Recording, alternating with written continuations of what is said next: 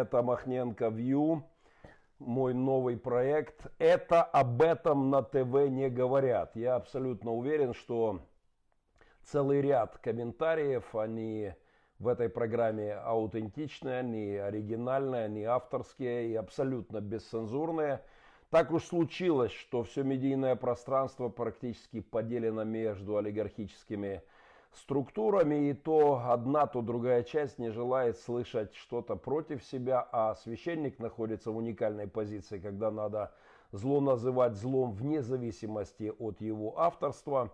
Поэтому я уверен в необходимости развития абсолютно не, не, э, нецензурных, неподконтрольных площадок, каково является проект Махненко View. Э, со всей категоричностью заявляю, что это об этом на ТВ не говорят мы непременно приступим к, к... Мы обязательно пообщаемся с моими друзьями, кто подтягивается, ответим на вопросы врагов. Но для начала рубрика «Мои любимые москали». Мне очень нравится видеть, когда кто-то из россиян вот, радует сердце э, украинцев нашей истории непростой. Я начну программу с этой рубрики, э, в которую очень неожиданно, я бы сказал, грубо ворвался один из звездных топовых российских телеведущих Дмитрий Дебров.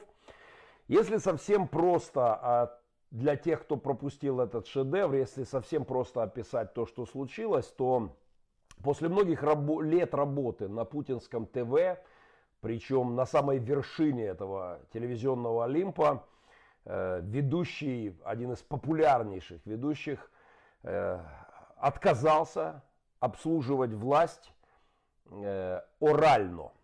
Отказался от журналистской проституции, закатив скандал прямо в эфире тем, кто предложил ему, я так понимаю, на каком-то телетексте, предложил в очередной раз э, попрактиковать это, эту древнейшую профессию в журналистском варианте роскошный монолог Дмитрия Деброва в интернете, вы можете им насладиться.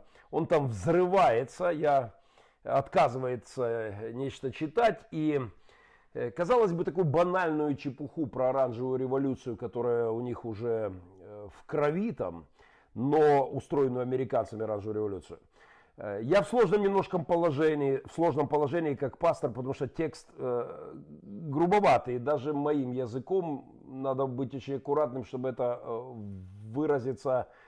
Э, но этот скандал, э, безусловно, достоин внимания. Заметим, что этот парень, Дмитрий Дебров, совсем не мальчик на телевидении. Он один из, даже, по-моему, ночной, ночной эфир ОРТ был в его ответственности много лет. Это значит, что то, что он думает на самом деле об оранжевой революции и о российской власти – Э, разделяет масса его коллег, э, которые, в общем-то, вот думают одно, а несут совершенно э, другое. Для тех, кто не помнит, кто такой Дмитрий Дебров, я просто напомню, кто хочет стать миллионером или о счастливчик. Это один из его наиболее, наверное, популярных проектов. Я когда-то писал, и прошу заметить, что моя аллегория была написана куда более аккуратно, чем то, что сказал Дебров, назвав вещи своими именами. Я когда-то писал о моральных услугах власти от певцов, священников и журналистов. Мой вечный критик Демидович еще сильно нервничал, что я употребил эту аллегорию. Но я очень аккуратно говорил об этом. А, но, конечно, не думал, что даже журналисты ОРТ могут это назвать более грубой аллегорией. Процитирую мой текст – для тех, кто не может себе позволить по религиозным движениям прослушивать э, э, вот этот взрыв эмоций Деброва, процитирую мой пасторский текст. Оральные услуги власти оказывают многих, нач, многие, начиная от ведущих и редакторов центральных телеканалов, то есть я буквально писал о Деброве и его компании, и заканчивая угождающими царькам и князькам священниками, парламентариями, ансамблями песни и пляски, поющими душевные песни о вежливых людях во время бесстыжей оккупации территории соседней брат, братской страны. То есть я э, буквально говорил о том, что именно этим оказанием услуг власти э, занимаются некоторые журналисты. Э, Дебров назвал это более грубым термином. Вот еще кое-что важное. Я писал тогда, не верю, что обслуживая власть и накачивая людей на интервенцию в братскую Украину, у этих ребят ничего не шевелится внутри. Как пастор с 25-летним стажем служения уверен, что хотя бы у некоторых зажигается в душе красная лампочка. А, вот ровно об этой лампочке эта история с Дебровым. Она у него перегорела, парень, парень взорвался и начал кричать о том, что он желает России оранжевых революций и что больше не намерен обслуживать власть своими э, устами, артикулярным аппаратом, Э, оказывая ей услуги, э, красная лампочка у них горит. У них внутри есть ясное понимание того, что они делают зло. Э, я писал тогда о том, что духовный блуд, и хочу напомнить, что духовный блуд как вид греха, это обслуживание безбожной антихристовой власти мозгами, талантами, руками, губами, голосовыми связками. Это особый вид греха. Когда я вижу, как рты журналистов, интеллигенции или епископов обрабатывают власть имущих, лаская их э, слух и помогая им расслабиться, я не могу не вспоминать, что слово «блуд» в Писании выходит за рамки плотского сексуального понятия. О церкви блудницы, заигрывающей с миром, с миром сим, говорит Писание, говорит Слово Божье. Этот же термин можно употребить по отношению к любого рода богеме. А, как-то мне рассказывал один очень крутой бизнесмен в США, с которым мы как-то пересеклись в одной небольшой компании. Он заключал сделку с одним, сделку с одним из олигархов Украины и рассказал мне потрясающую деталь. Говорит, прямо в процессе переговоров украинский олигарх вдруг извинился, вышел. И какое-то время его не было. Э, затем он вернулся, развалился опять в кресле и продолжил вести деловые, очень серьезные переговоры. А, уже позже, как выяснили эти бизнесмены, они были ошарашены тем, чем занимался во время этой паузы э, господин олигарх украинский. Оказывается, он с девахами, с ним э, там э, путешествующими просто расслабился в процессе. И знаете, понятное дело, когда девчата данного как это Путин называл, социально заниженной, как э, социально, да, социально заниженной ответственностью, что-то в этом роде. Понятно, но когда мужики, э, журналисты, э, люди, которые призваны говорить правду, тем более, когда это делают священники, оказывая, помогая власти, вот, обслуживая власть таким образом, это, конечно, позорище еще то. Я жду чего-то подобного тому, что сделал Дебров на съезде какого-нибудь Евангельского христианского союза. Ну, где-нибудь ЕХБ или РосХВЕ, для тех, кто владеет аббревиатурой. Я жду что-нибудь подобного. Например, читает какие-нибудь, какое-нибудь очеред, очередное послание Путину, очередные дифирамбы читает епископ, ну, к примеру, Сергей Васильевич Ряховский, и говорит спасибо, Владимир Владимирович, за вашу позицию, и вдруг взрывается – и кричит, достало меня обслуживать власть и заниматься епископской проституцией. Э, достало, мне я уже пожилой человек. Именно так аргументировал Дебров, что, мол, в юности я этим занимался для советской власти, но сегодня мне 60 и пора завязывать. Вот я хотел бы услышать что-то во время молитвы, вот собрался съезд, благословляют Путина, желают ему счастья и здоровья, молятся за его семью, за его... И вдруг кто-то взрывается, ведущий молитву, и говорит, Господи, и надоело, я молю Тебя, чтобы земля разверзлась под негодяями, чтобы Твой суд остановил их, чтобы рука Твоя остановила убийц. Господь, приди и, и поставь точку, чаша зла переполнена. Потому что многие епископа, как и Дебров, многие просто люди, как и Дебров, понимают, что они занимаются позорнейшей вещью, когда хвалят путинский режим. Э, я приветствую события, вот, э, историю с Дебровым и обещаю, если что подобное я услышу из уст епископа, буду стоя аплодировать. Э, второе, о чем мне хотелось бы поговорить, это путинский Чернобыль в Украине. «Игра престолов» уступила фильму об Украине ну, не совсем об Украине, об украинской трагедии. Э, сериал о мифическом противостоянии семи королевств и белых ходоках рекорд этого сериала побит фильмом с коротким и страшным, как проклятие, словом Чернобыль в названии. 9,7 Internet Movie Database, IMDb, да, 9,7 рейтинг у фильма «Чернобыль», 9,4 у «Игры престолов». Фильм, сериал, снятый HBO о Чернобыле, сегодня смотрит весь мир. Масса комментариев, но мне хотелось бы сказать то, что про это не скажут на ТВ. Вот мы с сынами начали смотреть вчера Э, прямо после эфира посмотрим вторую серию. Они не очень-то хотели, им показалось, что тема какая-то скучная, но я настоял, а потом не могли оторваться. Это стало поводом даже, первая серия для, просмо... для разговоров. Я не буду давать вам анализ сериала, хотя уже сейчас уверен, что его стоит всем смотреть. Безусловно, Чернобыль жуткая трагедия, но у меня положение особенное. Дело в том, что я сел смотреть фильм «Чернобыль» Э, прямо после прогулки с супругой, вечерней нашей прогулочки. И когда мы гуляли с женой, мы слышали звуки взрывов, мы слышали, вздрагивала, земля. Кстати, последний взрыв я слышал буквально минут 30-40 назад, прямо вот отсюда.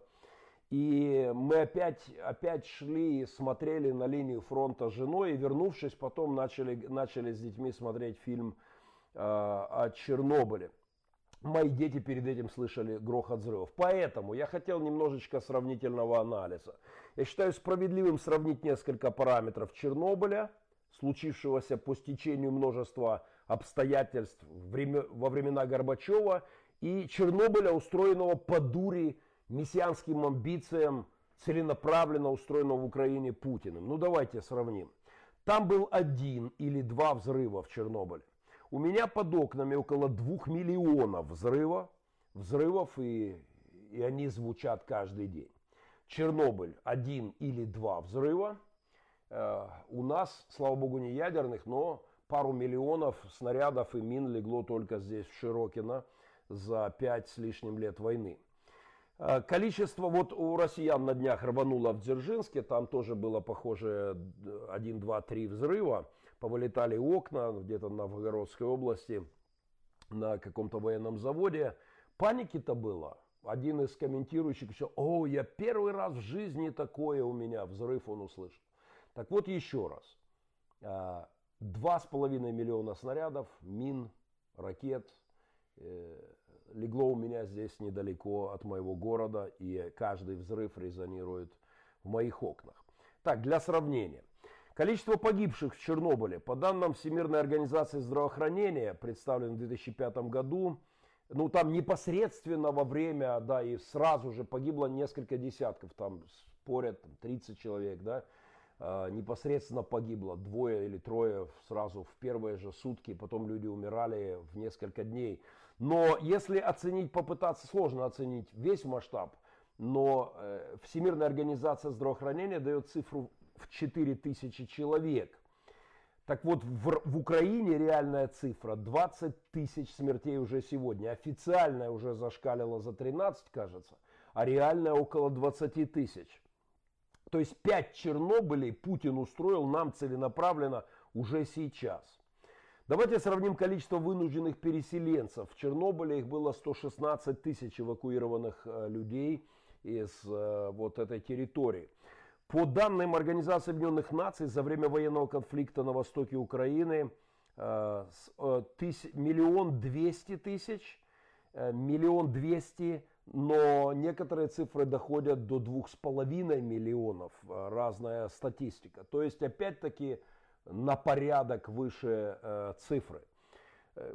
Можно говорить о длине последствий. Кто-то скажет, что Чернобыль будет работать десятилетиями. Я абсолютно уверен, что последствия этой авантюры путинской десятилетиями будут приносить свои грустные плоды и для самих россиян в виде санкций, в виде развала экономики, отставания страны, разрыва отношений с цивилизационной вот это цивилизационным а, пространством, технологическим пространством.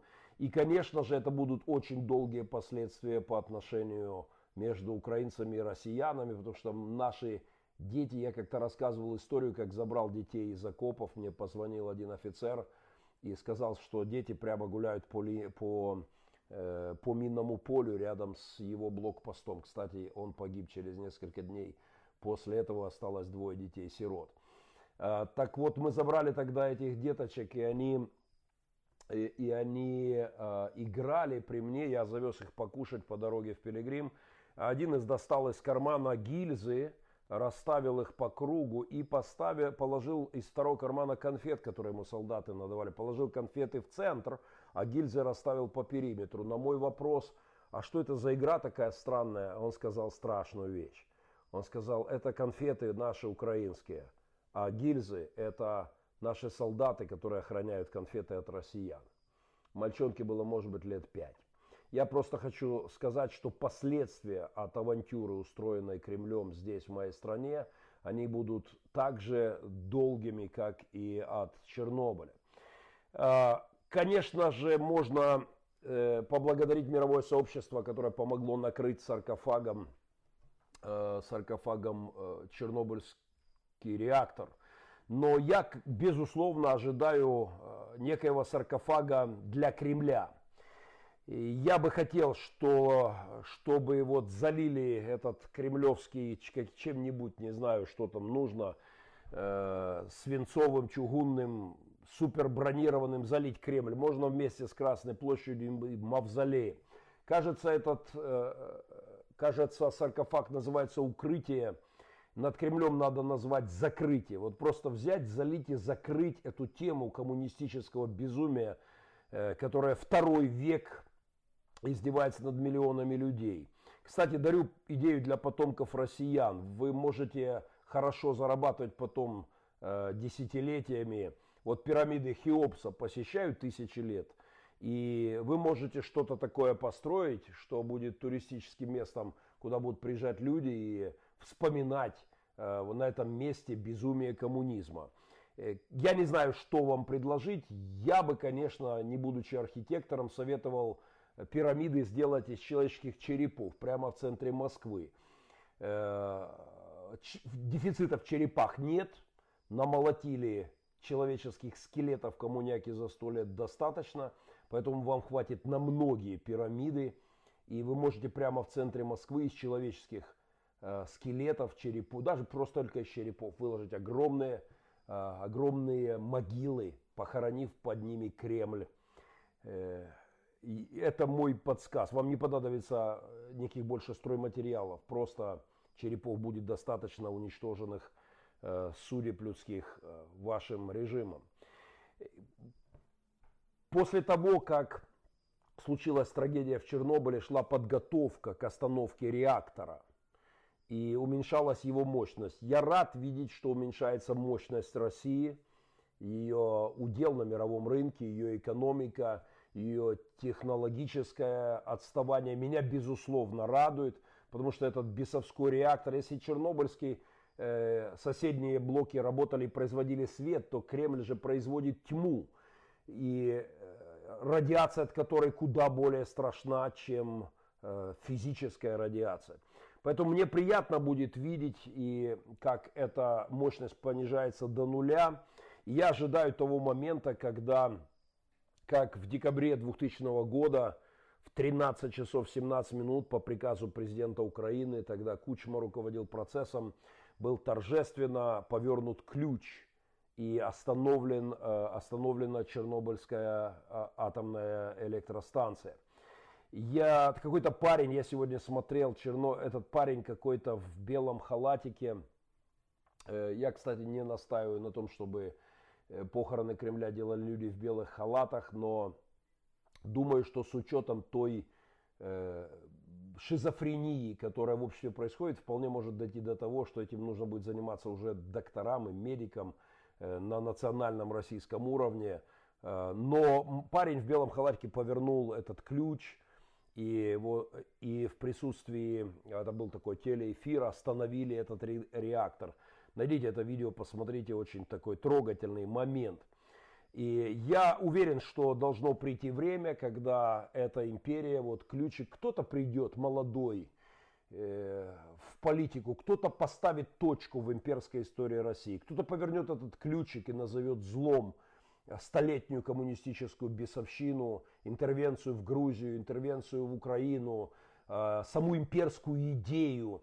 Непременно кто-то это сделает, я молюсь, чтобы дожить и увидеть, вот, э, как меня тронуло это видео остановки э, Чернобыля, я надеюсь видеть полное отключение имперской идеи в Россию. Но пока чекисты нервничают по поводу сериала «Чернобыль», Россия-24 утверждает, что сериал допустил грубейшее искажение исторических фактов и очернение советской власти. Боже мой, я скучаю здесь в Украине по вашим формулировочкам. Очернение советской власти, о котором сожалеет Россия-24, это просто, это надо все записывать для истории.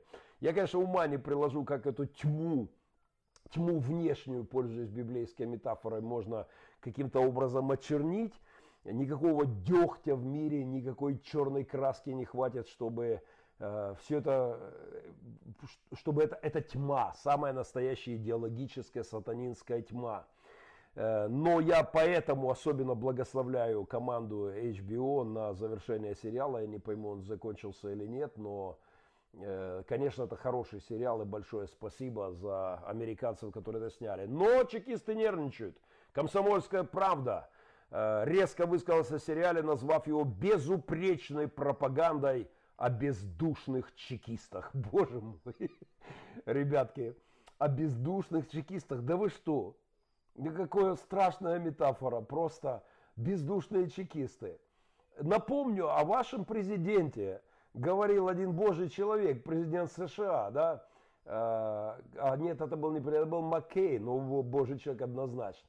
Я сказал, я, у него, я посмотрел в его глаза и понял, там три буквы ФСБ, там ничего больше, там души нет вообще, там черт в этой плоти сидит. О бездушных чекистах вы говорите, сериал снят? Ну вы юмористы, реально. Э, но когда газета «Комсомольская правда», боже, мама, роди меня обратно, «Комсомольская правда» спустя 30 лет, когда она по какому-то поводу нервничает, это точно означает, что дело святое. После остановки реактора на Чернобыле, официального прекращения деятельности атомной электростанции, еще десятилетиями шла, еще продолжается какая-то работа. Я уверен, что и после закрытия проекта Красная империя, империя Красная Российская империя, еще десятилетиями нужно будет наводить порядок, человечеству придется немало потрудиться, декоммунизация, как и денуклеаризация, как и денацификация, денационализация в Германии фашистской, в постфашистской Германии. Это процесс долгий. Это работа с умами, обеззараживание территорий займет огромное время. Потому что процесс распада совковского мышления, он не такой быстрый, как у Йода 131, там всего 8 дней. И даже не как у Цезия 134, период полураспада 2 года. Боюсь, что распад СССР в головах даже больше, чем у Стронция 90-го, там он длится 28,8 лет. А, правовые последствия Чернобыля, э, безусловно, можно... Э, посадили ни в чем не повинных людей, э, или почти не повинных, или мало повинных. И, конечно же, главные виновники, лидеры Советского Союза и вот та машина, которая в страхе держала людей, и из-за которой было, э, заболело потом и получила сумасшедшую радиацию множество людей. Конечно же, они все остались ненаказанными. Я э, надеюсь, что в случае с э, остановкой российского Чернобыля, кремлевского, будет, ситуация будет иная. Я надеюсь, что окончательное закрытие российского бесовского проекта научит мир где популярность социалистических идей все еще не успокоилась, где марксисты в университетах всего мира все еще носятся с какими-то идеями. Не так давно я был в Сиатле осенью прошлого года. У меня была встреча со студентами Сиатловского университета. Они пишут интересную работу э, о влиянии социалистических идей сегодня в американской институтской среде. И э, у них профессора болеют этим. Я надеюсь, что официальное закрытие проекта «Российская Красная империя», э, что это закрытие будет полезным для человечества явлением. Э, и что то, что натворила Россия, тянет куда на более серьезные сроки, чем те 10 лет, которые там три человека в Чернобыле получили 10, один, кажется, 5, 2, 3 года один. Но я уверен, что то, что натворила Россия и творит в моей стране, это намного большая трагедия, чем Чернобыль. И по количеству смертей, и по количеству отравленных душ, поломанных судеб – Э, поэтому я надеюсь, что HBO снимет когда-нибудь сериал о путинской интервенции в Украину. Готов быть консультантом, есть что сказать. Э, собираюсь писать об этом книгу, заметки кое-какие делаю. Мой отец был участником Чернобыльской трагедии. Ушел рано, ушел быстро. За год буквально из здорового мужчины э, он превратился в старика. Он был водителем автобуса и ввозил людей в Чернобыльскую зону Э, возил, вывозил людей многократно, так и не добился никаких льгот. Какую-то медальку ему, кажется, выписали, но так не получил никаких чернобыльских льгот и даже самого статуса. Э, но, но я просто хочу напомнить, что сегодня, друзья мои, прямо сегодня, жертвы куда более масштабного кремлевского нового Чернобыля в моей стране. И сегодня я хочу, чтобы не только за Чернобыль Горбачевский, но и за Чернобыль Путинский думал мир. И, в общем-то, ради этого решился поговорить об этом. Еще одна тема, до которой я пытался добраться две предыдущие программы, я назвал ее гендерный тест для западных элит. Друзья, все, кто на связи в прямом эфире, ваши вопросы можете писать прямо под прямым эфиром, и я перейду к ответам на них вскоре.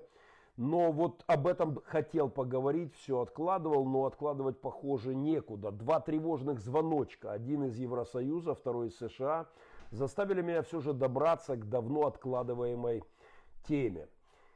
А, есть такой древний католический обряд. Его практиковали где-то с 9 по 16 век после якобы бывшего инцидента, что папой римским хотела, папой римским хотела стать женщина. Э, и после этого ввели такую очень, ну, как бы грубо выглядящую процедуру. Кандидата в, э, на престол римского папы садили на такое кресло под названием Селла Седес, Селла или Седес, или Стеркорария, э, простите мой французский, но суть этого кресла была в том, что он садился, накрывая кресло своими рис, э, э, рясой своей, но кто-то из назначенных э, дьячков просовывал руку в специальное кресло, в специальную дырку под креслом и пытался нащупать, простите, определенные атрибуты мужчины. И после чего он восклицал, ну, разные историки говорят по-разному, но вот один, одна, один из вариантов, что он должен был воскликнуть «He has two and they dangle nicely. Ну, это если грубо, да, у него их два, и они красиво болтаются. Или просто другой вариант говорит, у него они есть. Я почему вспомнил это? Потому что, будь моя воля, я бы проверял на предмет наличия э, мужских достоинств и политиков, и, э, и священников, и журналистов, Потому что я боюсь, правда, что ряды духовных и политических лидеров сильно поредели бы, если бы мы ввели такой, э, э так, такую цензурную э, прокладочку, такой фильтр, то но эти грустно, на эти грустные размышления меня наводит несколько тревожных вещей. И первое это из Евросоюза. Я наблюдаю и сейчас, когда Комитет министров Совета Европы, Совета Европы планирует Э, предлагает вернуть Россию в ПАСЕ, я вспоминаю этот тест для пап римских. Там, очень грустная история разворачивается на наших глазах с планирующейся капитуляцией Европы перед э, московским озорным гулякой, как говорил э, когда-то классик, перед кремлевскими негодяями.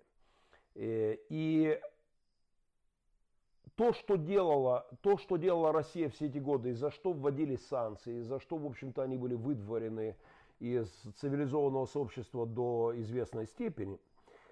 Но сегодня, похоже, западные политики, э, не имеющие э, достоинства, не имеющие принципов, готовы э, потихонечку откручивать назад. И это абсолютно страшно, омерзительно.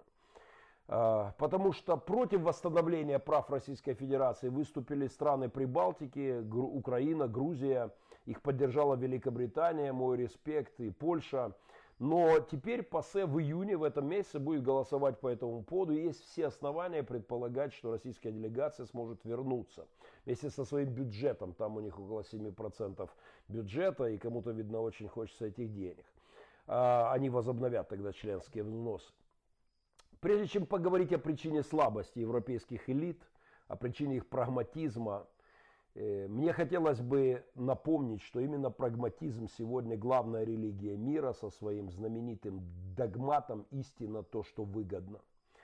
О причине вот этой беспринципности европейских политиков и как такой отсутствие силы, принципов, это не, не те, не того, я понимаю, это не того калибра люди, как Маргарет Тэтчер или там, Рональд Рейган, но но, Боже, так хочется видеть, что понятие права человека, понятие справедливость, понятие достоинства, да, э, все-таки не пустой звук для Европы.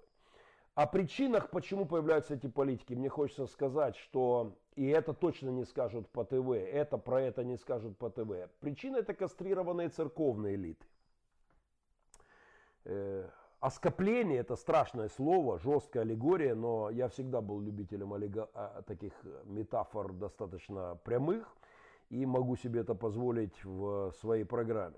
В любом случае, мне точно не обставить Иоанна Крестителя с его метафорами, там, код лагодючий, порождение ехидны, да, а, всем известно, что при процессе кастрации у мужчин меняется голосовой спектр. Исполнители вокальных партий в раннем возрасте, которых подвергали этой экзекуции, этой процедуре, обладают высоким женоподобным голосом. Обычно это сопрано или контральто. Позвольте заявить, что политики в Европе поют контральто, потому что сопрано поют священники. У меня появились э, друзья, которые растаскивают на цитаты какие-то моменты, мне кажется, это стоит подчеркнуть. Политики в Европе поют контр-альто, потому что сопрано в Европе поют священники. Это, в принципе, э, правило, которое работает по всему миру. Если церковь сдает позиции, на, с какой стати мы ожидаем тогда принцип, понятия принципа от политиков – не понять европейскую историю, не понять то, что в ней случилось в 20 веке и что происходит сегодня, если не понять, что там происходит с церковью. Подмена баночек с мочой, раз, на российском счету. Аннексия Крыма, два. Война в Донбассе, тысячи смертей, сбитый Боинг, применение химического оружия э, в деле Скрипалей. После всего этого и многого другого, без покаяния, без извинений, без признаний вины, в позиции «сами вы идиоты», с криками «я не виноватая», в смысле Россия, Европа готова, похоже, позвать россиян опять за стол. Это полная политическая беспринципная импотенция. Когда-то Гитлер говорил о религиозных элитах своего времени. Они предадут кого угодно, лишь бы не лишаться своих убогих приходов и зарплат. Это, эти слова вполне, может, сегодня, наверняка сегодня звучат и в устах Путина – по отношению к священникам в его стране. Он говорил именно об этом тогда. И многие предавали и пели фальшивое, но стройное сопрано для Третьего Рейха. И под, поэтому могло происходить э, погружение политики в бездну. Потому что церковь была оскоплена, и отсюда появляются кастрированные элиты. Увы, если религиозные элиты вели себя так, если они замолкали и не называли добро, добром зло злом, то, конечно же, политические элиты имеют на это право, на такую релятивистскую позицию. Грустно, но я слышу сегодня вот ровно те же тональности, э, тоже сопрано от епископов и в России, и в Украине, к стыду моему, в Украине. Я слышу, как пастора просто заигрывают с властью и не готовы э, говорить, называть зло злом, и это ужасно. И, конечно, что мы тогда ожидаем от, э, от Европы, у которых контракты с Россией, северные потоки и так далее, почему бы им тогда не помолчать и не отложить принципы в стороны, в сторону. Это своеобразное жертвоприношение истины, с принципов на алтарь корысти. И это не новое явление, но его корень, безусловно, в истории церкви. Слабеет церковь, слабеет полити... духовная элита, слабеет духовная жизнь, слабеет политические элиты и разваливается общество. Эта закономерность действует так же, как закон притяжения. На этих духовных законах, увы, все жиждется. зыждется. Поэтому принципы идут в мусорную э, картину, тогда телевизор окончательно побеждает кафедру, и политики ведут людей в бездну.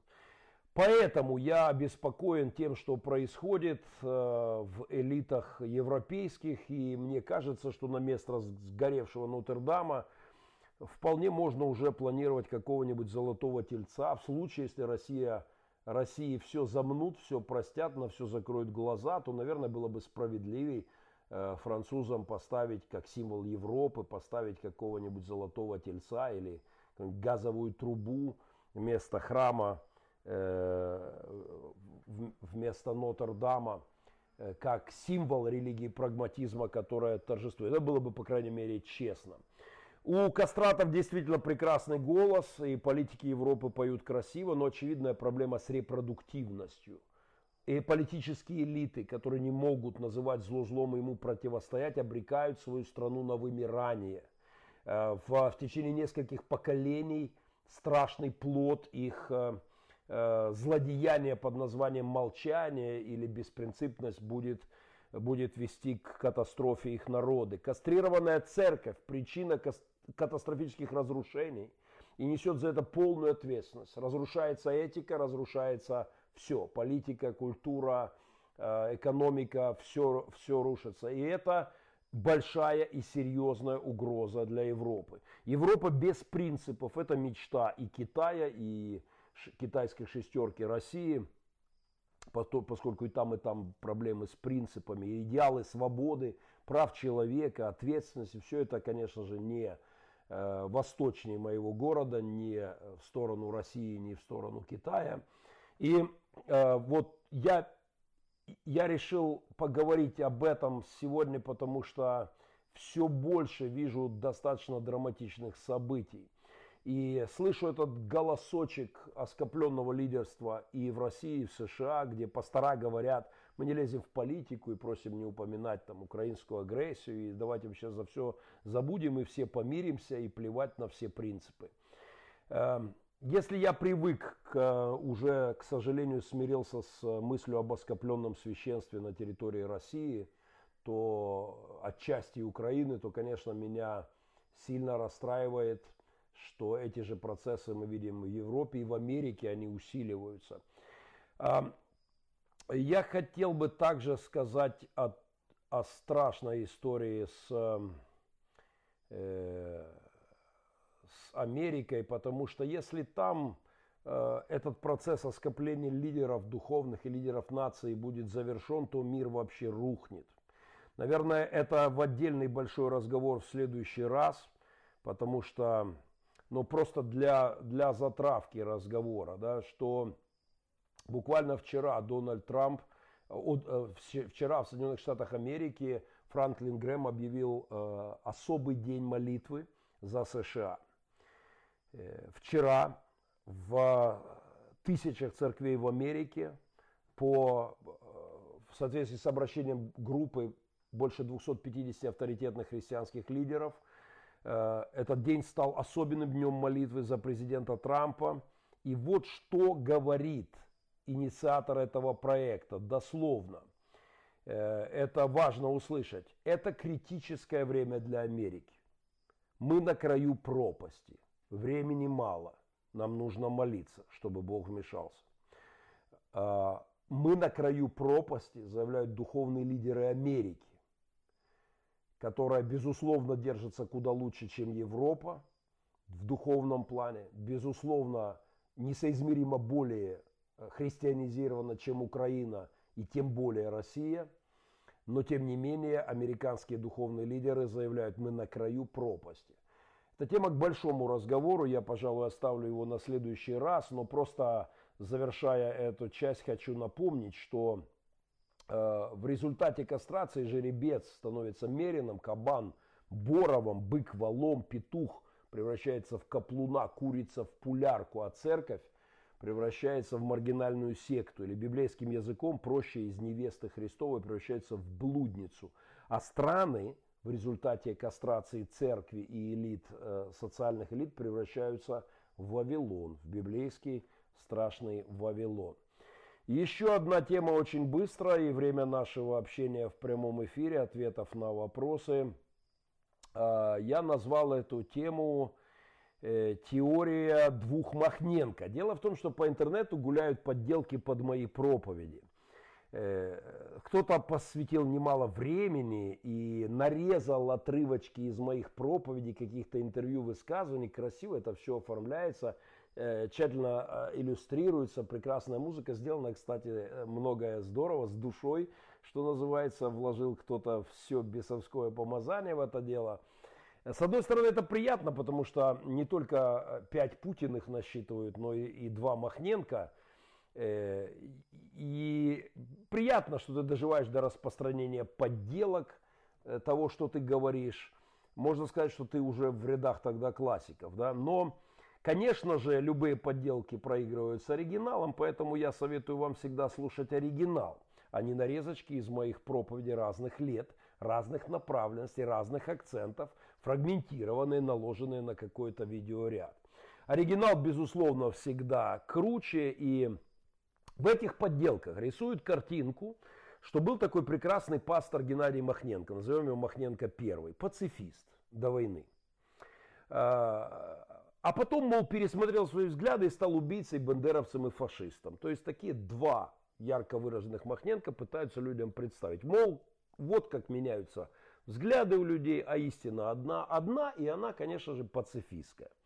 Э, приблизительно выводы этих э, подделок следующие. Махненко непоследователен, он всегда меняет свое мнение, оружие брать нельзя, воевать не нужно, защищать от зла не нужно, э, помиритесь с россиянами и так далее. Я по этому поводу вспоминаю о том, что некоторые богословские либеральные критики насчитывают три пророка Исаи.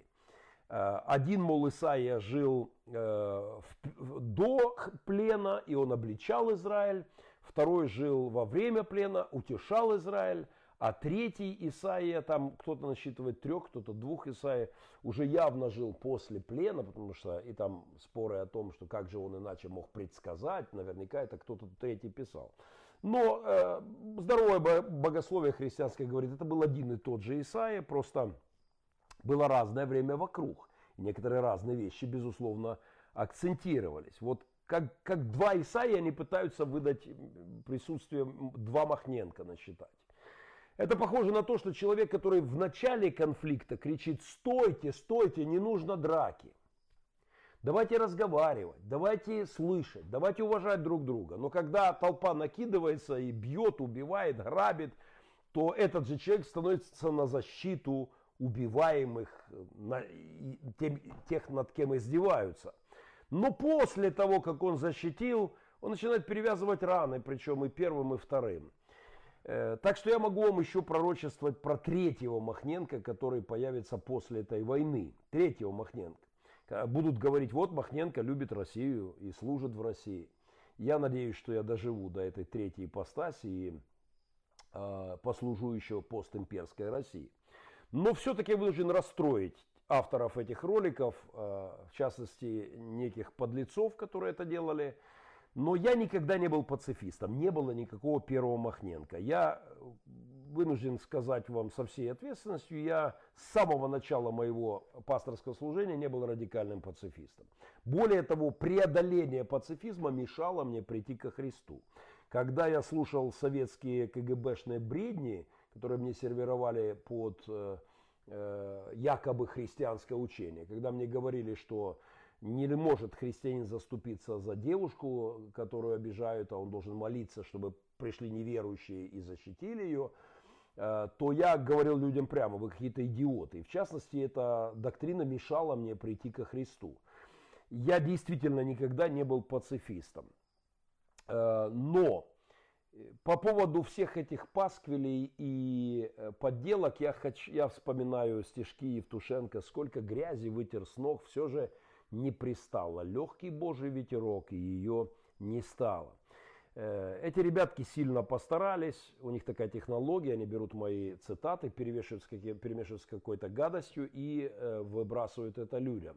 Но с меня как с гуся вода. Вообще у картежников и у псевдопасторов, это называется шулеров пасторов, это называется передергивание.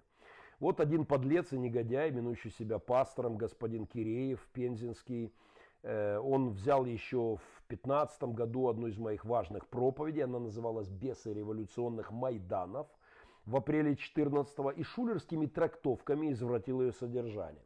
Несколько пунктов очень быстро. Проповедь была о бесах не Майдана, а Майданов. Кстати, у нас в Украине было Майдан и антимайдан, второй под российскими знаменами – в отличие от первых, состоял исключительно от криминализированные, маргинализированные, наркотизированные элементы. Именно этот антимайдан режиссировался Москвой. Так вот, это была проповедь о бесах революции всех времен и народов, о дьявольских стратегиях во времена, когда закипают социальные пассионарные страсти. То есть я говорил о демонах, которые пробуждаются во время социальных потрясений – и я не называл Евромайдан бесовским явлением, как почудилось передергающим блогерам-мошенникам. А, вот. Я говорил о революциях, о закипающих страстях, как о времени активизации демонов. И, увы, я был абсолютно прав. Демоны пробуждаются во время социальных потрясений. Я говорил в тех проповедях, или там целый цикл они нарезочек делают, я говорил о необходимости не поддаваться накачке ненависти – и э, сам стараюсь в этой страшной истории под названием «Война» держаться из последних сил. В отличие от моих критиков, я продолжаю говорить, что люблю Россию, любил, люблю и буду любить Россию. Я радикально и категорически разделяю кремлевских имперских демонов от э, российской культуры, от, от, рус, у меня, от русских людей. Время революций – говорил я, это время, когда люди превращаются в скотов. И легко превращают, люди деградируют легко. И вот то, о чем я говорил тогда, буквально это, к сожалению, все исполнилось. Оказалось, все именно так и случилось, потому что пастор из России, который, когда слышит, как мой детский дом объявил голодовку, мои дети э, отказались от еды, мы их уговорили на Э, безвредную для них стратегию заявления своей общественной позиции, но когда пастор из России хохочет над детьми, на город которых, на дома которых, на родственников которых сыпятся российские ракеты, это называется скотство, в высшей степени скотство. Привет господину Кирееву, э, пензенским негодяям. Я, говорю в частно, я говорил в частности о бесах коммунистической революции. Именно они сегодня, прежде чем выйти из России и оставить ее без имперского духа, являлись главной причиной агрессии в моей стране. Я говорил в той проповеди об одержимыми бесами, бесами российской толпе, которая громила наш автобус, демонизировав... Я говорил о демонизации российского кремлевского руководства, которое затеяло этот бесовской проект. Увы, все, что я говорил тогда, оказалось правдой. Я Э, могу только добавить по многим пунктам в, э, в то, мои утверждения. Там было буквально пророчество. Я говорил о том, что Украина это не Ярош и не Сашка Билый. Я просил там же, в тех же проповедях людей не давать демонам власти в душах и не верить пропагандистским поросятам-визгунам. Был такой персонаж в скотном дворе э, у Оруэлла поросенок Визгун такой лучший, наверное, образ всех этих э, ваших телевизионных Соловьевых, э, Скобеевых. Они все вот эти визгуны поросята из скотного двора. И последнее. Я говорил об оружии и пасторстве в той проповеди. Я заявлял, что место пастора не в окопе, не с оружием, а в духовной войне. Не в окопе с оружием. Да. И я прошу заметить, что пройдя через жуткое испытание и страшное искушение, я так и не стал солдатом я остался пастором, священником, капелланом. Так что претензии здесь ко мне можно преодолеть только, можно предъявлять только такие гипотетические. Э, можно обвинять меня, что я сфотографировался с оружием. Под, той фото, под тем фото была, э, была подпись «Владимир Владимирович, не надо, давайте жить дружно». Но, увы, никто уже этого не слышал. Я говорил, автомат может разрывать сердца, но не может менять их. Я говорил в той проповеди, и это прекрасная фраза, и ничего не изменилось ни с автоматом, ни со мной. Я не последователь теологии освобождения, я не намерен менять мир оружием. Я не собирался и не планирую переубеждать россиян, любящих Путина, путем высадки десантов, десанта в Подмосковье. И я понимаю, изменять людей невозможно оружием. И ровно поэтому я говорю то, что я думаю, а а не иду в атаку на Кремль. Но, конечно же, я поддерживаю защитников моей страны. Э, это ваши русские ребята приперлись ко мне в дом, они так думают, что можно менять оружием людей, и они ошибаются. Э, эти негодяи, убийцы, насильники, оккупанты, они ошибаются. Э, это как раз идеология красного православия. Эм, ну и самое последнее, я просто советую, советую людям, которые думают, что, что есть два Махненко, послушать, ну, например, э, например, э, программу «Ориентир» с Виктором Коструб, два, два выпуска, две части, снятую в Сиатле. Это такие два портфеля выездные в США. Это был то ли 12 то ли 13 год. И мы в Сиатле делали, было много людей собралось, и прекрасно Виктор Коструб все организовал. И был разговор об оружии, и как раз Демидович был пацифистом, а я нет. А я говорил о необходимости применения силы, а в случае необходимости и военной силы, чтобы останавливать зло. Там, кстати, прямо в передаче Э, один парнишка из репцентра встал на меня, анафемировал и убыл. Это было за пару лет до войны. Ориентир с Виктором Коструб. Я выложу эту ссылочку под программой. Ну, а теперь я очень рад э, ответить на несколько вопросов и на те вопросы, которые есть э, в прямом эфире сегодня. Про передергивание прям в бровь и глаз часто люди любят добавлять свои идеи. Да, это так. Киреев, э, Киреев действительно, привет Евгений, э, привет Наталья. Киреев действительно передергивает факты. Это не чистая, это подлая штука. И этот господин смеялся над моими детьми, когда они объявляли голодовку и призывали в том числе россиян. Мы получили от тысяч людей, в том числе от многих-многих сотен россиян письма в поддержку от неверующих россиян, которые соболезновали нам э, и, э, и каялись за то, что творила Россия, засыпая мой город градом. Та голодовка была прямо после обстрела Мариуполя. А пастор в кавычках ржал. Э, все просто, господин Киреев, вы не пастор, вы подлец, негодяй и скотина. И дай вам Бог однажды покаяние и возвращение к человеческому облику. Э, смотрим из Какума, Кения. Привет, Какума. Hello, Какума. Э, сильнейшая армия мира США склад, складается с 95% христиан-протестантов, пишет э, Николай Рыбачок. Да, причем там из Техаса ребят э, хватает. Оригинальнейший Геннадий, спасибо, Евгений, я стараюсь. Э, начало падение и скопление не в политической слабости, а в том, что христиане не могут разделаться со своими неверующими родственниками. Ну, мысль надо пояснять. Геннадий говорит смеливо, значит, христианская Украина ще Е. Е, слава Богу, далеко не только в Геннадии. Смешивать политику с церковью – это есть один из шагов конт, э, контр-альта. А, э, политика и этика, то, что происходит в Украине, это не политика.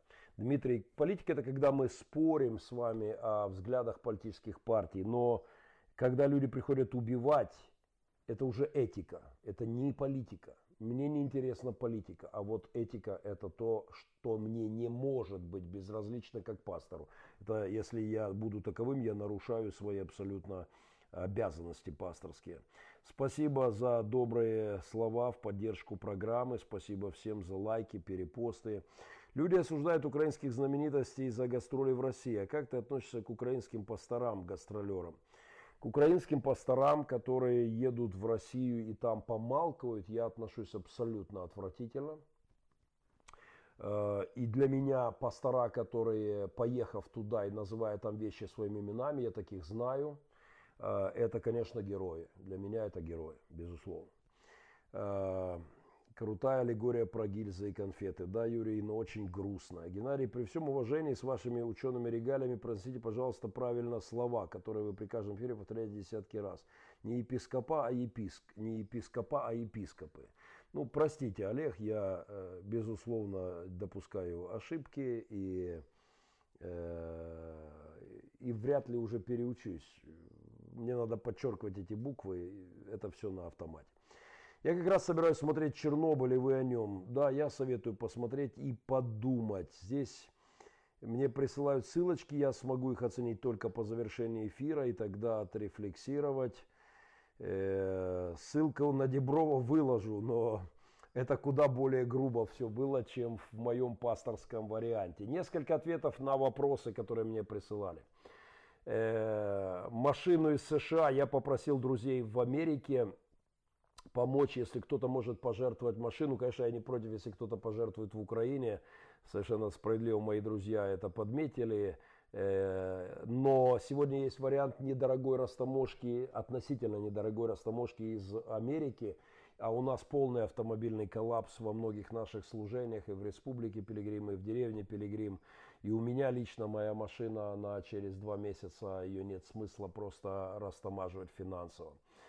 Э, где подевался раздел Невзоровщина, или как там его. А это был раздел, я э, собирался делать э, атеистоведение, ну, слишком много всего. Делать еще один эфир среди недели, слишком много всего, что хочется отметить, но я доберусь к этому. Спасибо, Юрий Бовтенко. Виктория Миронюк спросила, Кулеба же был против Зеленского, как остался? Николай Кулеба, уполномоченный по правам при президенте Украины, переназначен – президентом, новым президентом Зеленским переназначен на свою должность. И это вот есть за что похвалить Зеленского, по крайней мере, фрагментарно всего на сегодняшний день. Это правильное назначение.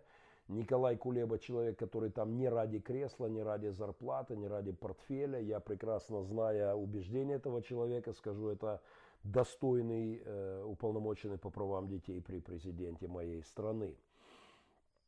А, а что с машиной? Может, вам не просто легковая э, нужна? Нам нужен автобус в Республику Пилигрим, хотя бы мест на 25, на 30. Наш старый умер.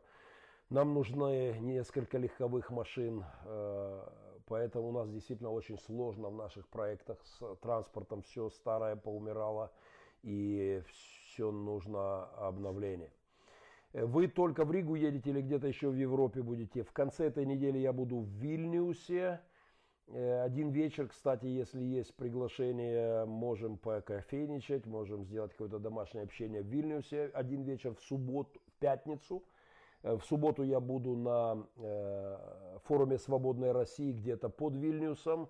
В воскресенье утром я буду в Риге на служение в церкви «Новое поколение». Welcome в церкви Алексея Ледяева. И потом вечером будет общение в гостинице.